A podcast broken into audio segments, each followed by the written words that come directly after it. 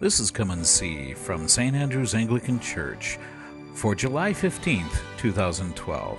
The Gospel is taken from the book of Mark, chapter 6, verses 14 through 29. The message is by Father Rick Bowser.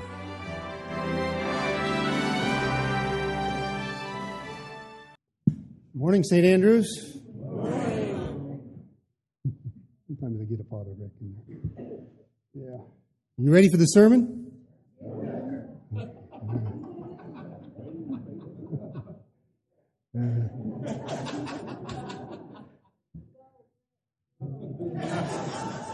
Kind of like Monday Night Football, you know. It's only July. Um, I just want to take a minute to mention that uh, 12 members of my family are here with us this morning, and I just, the Nicholsons and the Singletons, and I'm not going to ask you to stand up, but you can hook up with them, you'll realize they're the ones you don't know.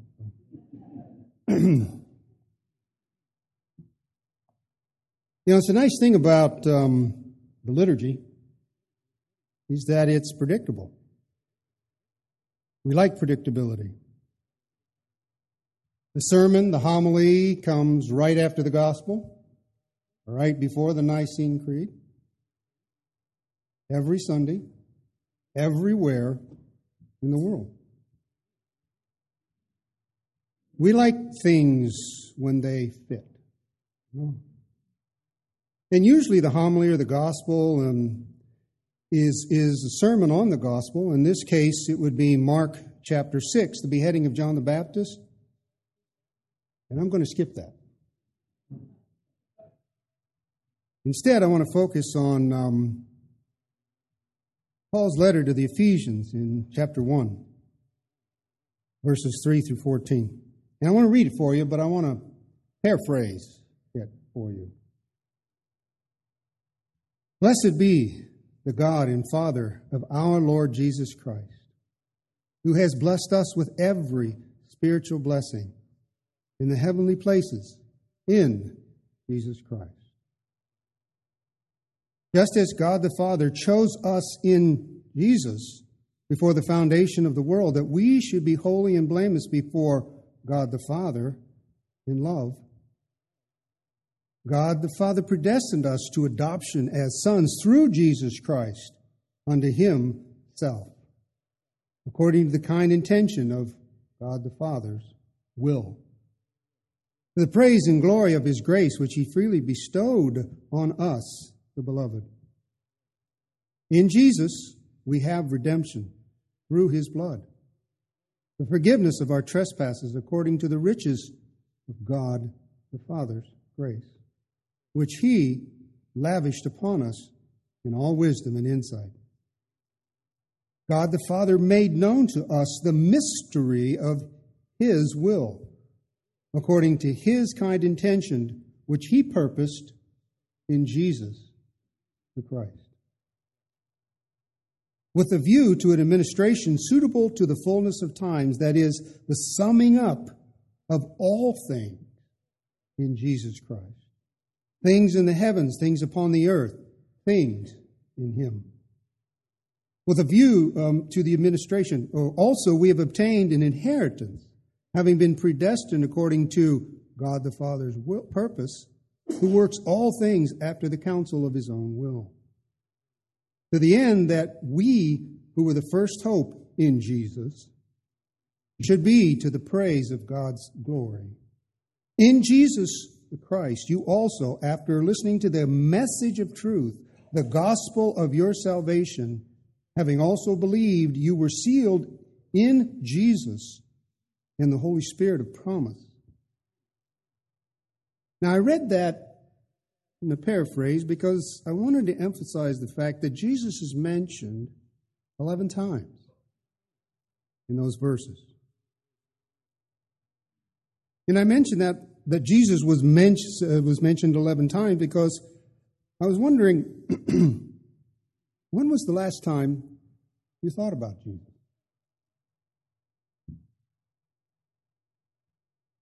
Perhaps you might say, Well, I talk to him every day. He's a part of my everyday conversation. I share everything with him. Or maybe you haven't thought about Jesus since last Sunday between the Gospel and the Nicene Creed. I've titled this sermon, The Essential Jesus. The Essential Jesus. You see, for the last 2,000 years, no one person has been more talked or written about than Jesus. Maybe even the history of the world. According to a published report in December of 2011, the number of Christians, that is, the followers of Jesus Christ, now number over 2 billion. In other words, over a third of the world's population claim to be followers of Jesus the Christ. Now, the bulk of those are found in Central and South America, Sub Saharan Africa, the Asian Pacific Rim. But for all the last 2,000 years, the talk about has been the biblical Jesus, the historical Jesus, the political Jesus. And ironically, did you know that most of the Jewish people alive today don't even know that Jesus was Jewish? Now, all that information about Jesus is kind of interesting, maybe even fascinating. But let me ask you a question Have you ever seen Jesus? I mean, actually seen him. According to the historical documents and eyewitness reports we have, he's evidently not dead. He was buried, but he was bodily resurrected, and his body did not return to dust. Matter of fact, every year on Easter Sunday, we celebrate his resurrection. We go back over the eyewitness reports over his bodily resurrection.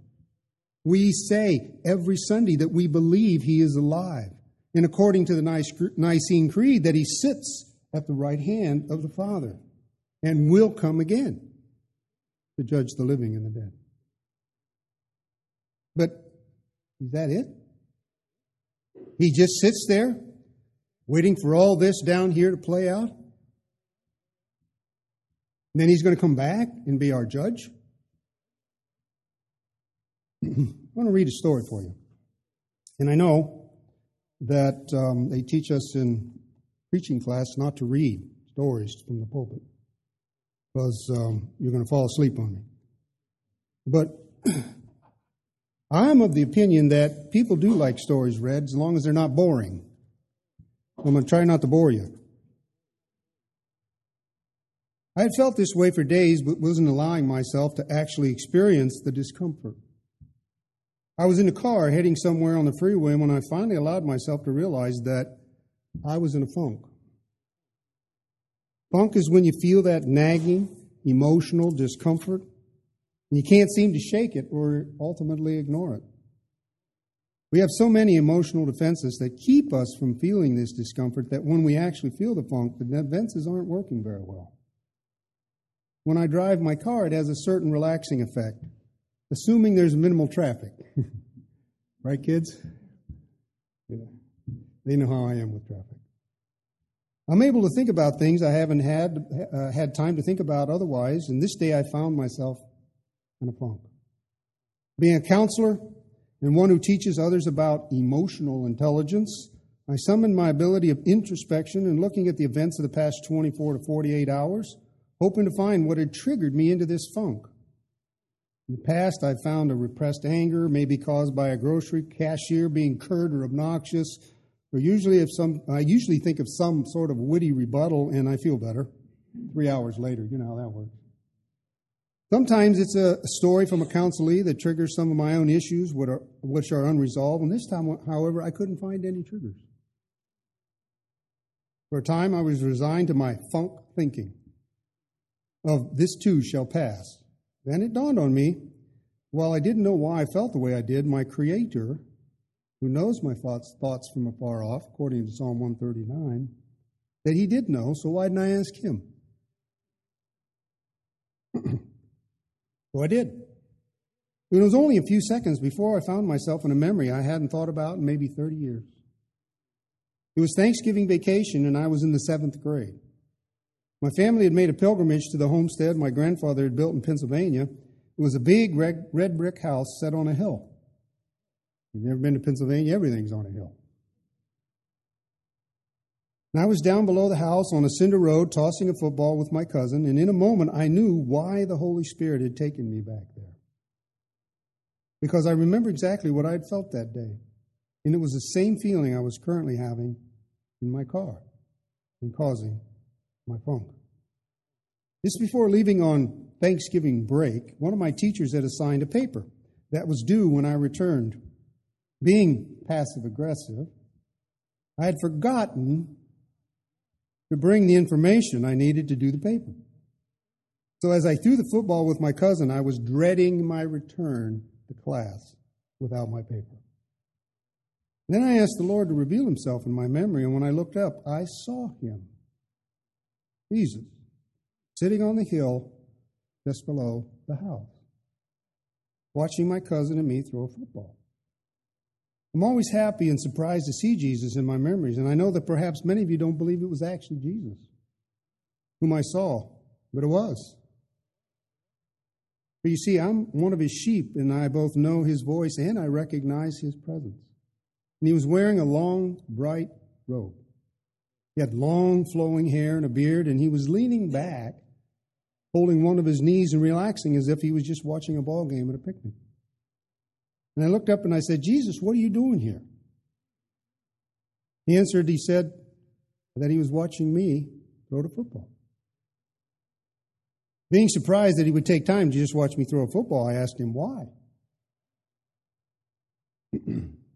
His body posture changed. And he leaned toward me with a somewhat serious look on his face and he says, You need to understand something. He said, I created you with the ability and the desire to throw a football. And I'm enjoying watching you do what I created you to do. Wow. That thought had absolutely never occurred to me that Jesus would be interested enough to sit and watch me merely toss a football, and that this was the way he made me. However, I still had a problem. I looked back at Jesus and decided to share what I was feeling. And I said, Yeah, Jesus, I said, but what about the paper? Jesus just shrugged his shoulders and looked at me and he said, Wasn't my idea. wow. Jesus, the creator of the universe, was more interested in watching me throw a football than write a paper. I knew then that he was speaking to my current circumstance. Funk I was experiencing was triggered by doing all the things I had to do, seldom having time to do the things I wanted to do. Jesus reminded me that it was important to pursue the interests and talents he had created into me. And furthermore, he was giving me permission to do just that. Now, most of the researchers who study what they call religious transpersonal events, because that's what I just had, they call it religious transpersonal events because evidently there's a lot of them and a lot of people have them and enough to do research on that. And they say that what happened to me was culturally shaped. That because I was raised a Christian, if I had a transpersonal uh, experience, then I would see a Christian deity. Jesus. If I'd been raised Hindu, I would have probably seen a Hindu deity on that hill. If I'd have been raised Islamic, it'd probably been an Islamic deity, and so on. Um, so that I'm culturally shaped to see and experience the cultural de- Jesus in the, uh, the, the cultural Jesus deity in this transpersonal religious experience, which fits most scientific materialistic worldviews that there might be something out there but probably it's a project, projection of your own culturally shaped mind. Let me introduce you to a friend of mine. Name is Sean Tarter.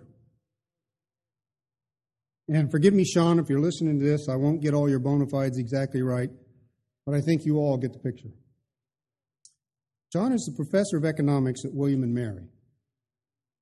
He's a scientist and an acknowledged world expert in math and especially quantum physics, mechanics. A number of years ago, Sean's uncle won a Nobel Prize but chose not to accept it and instead go to Africa and teach. As a matter of fact, Nobel Prize winners are his circle of friends, and they come to him with their theories to, as Sean puts it, check the math. Seven years ago, Sean died. And he was clinically dead for some time before he came back here. At the time of his death, Sean didn't consider himself to be a Christian.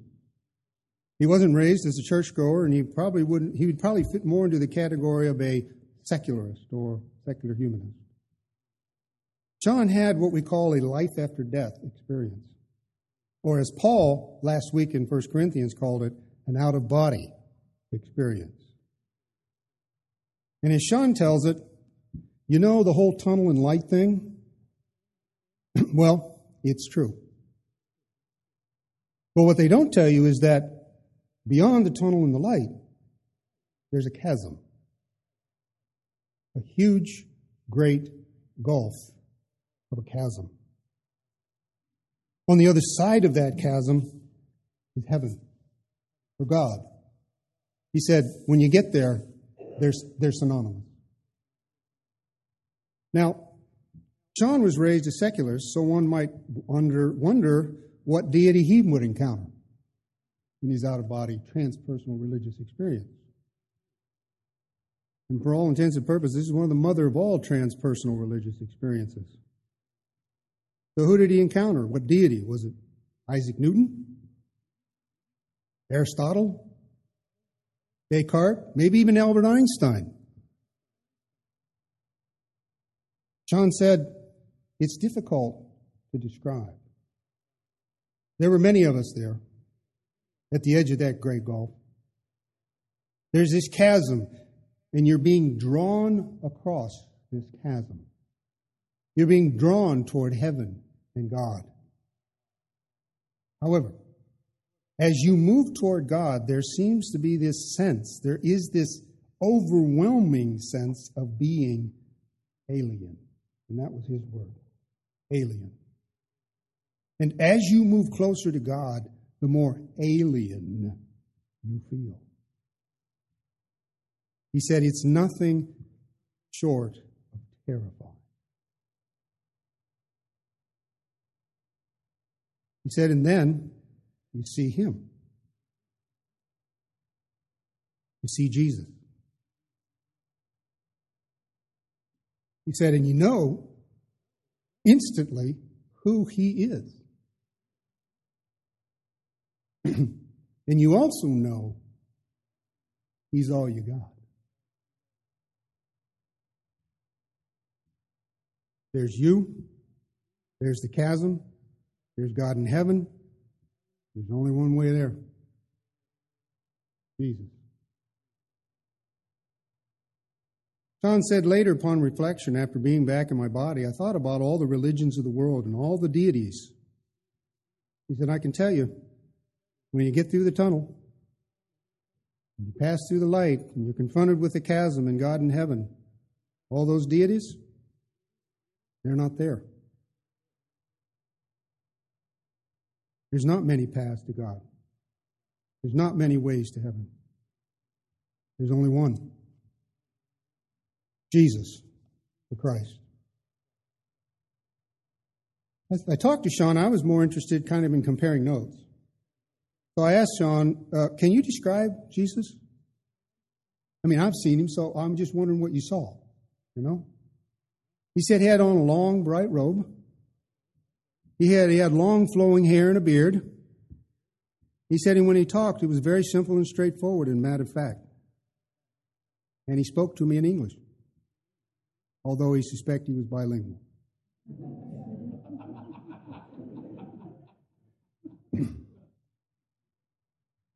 And I knew in my spirit that he had seen Jesus because it was the same guy I saw on the hill in Pennsylvania.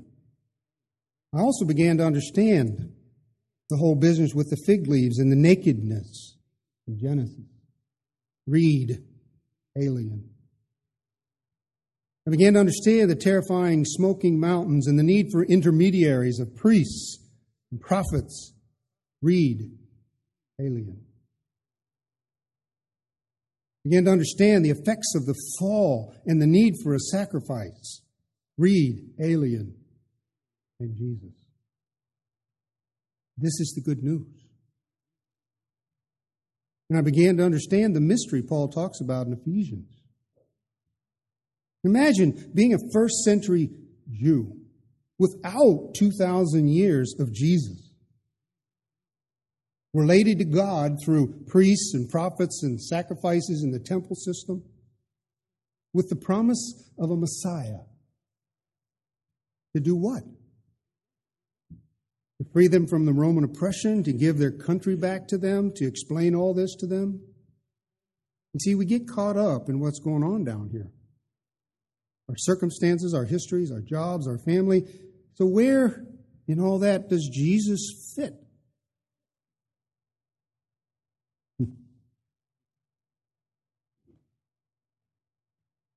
Blessed be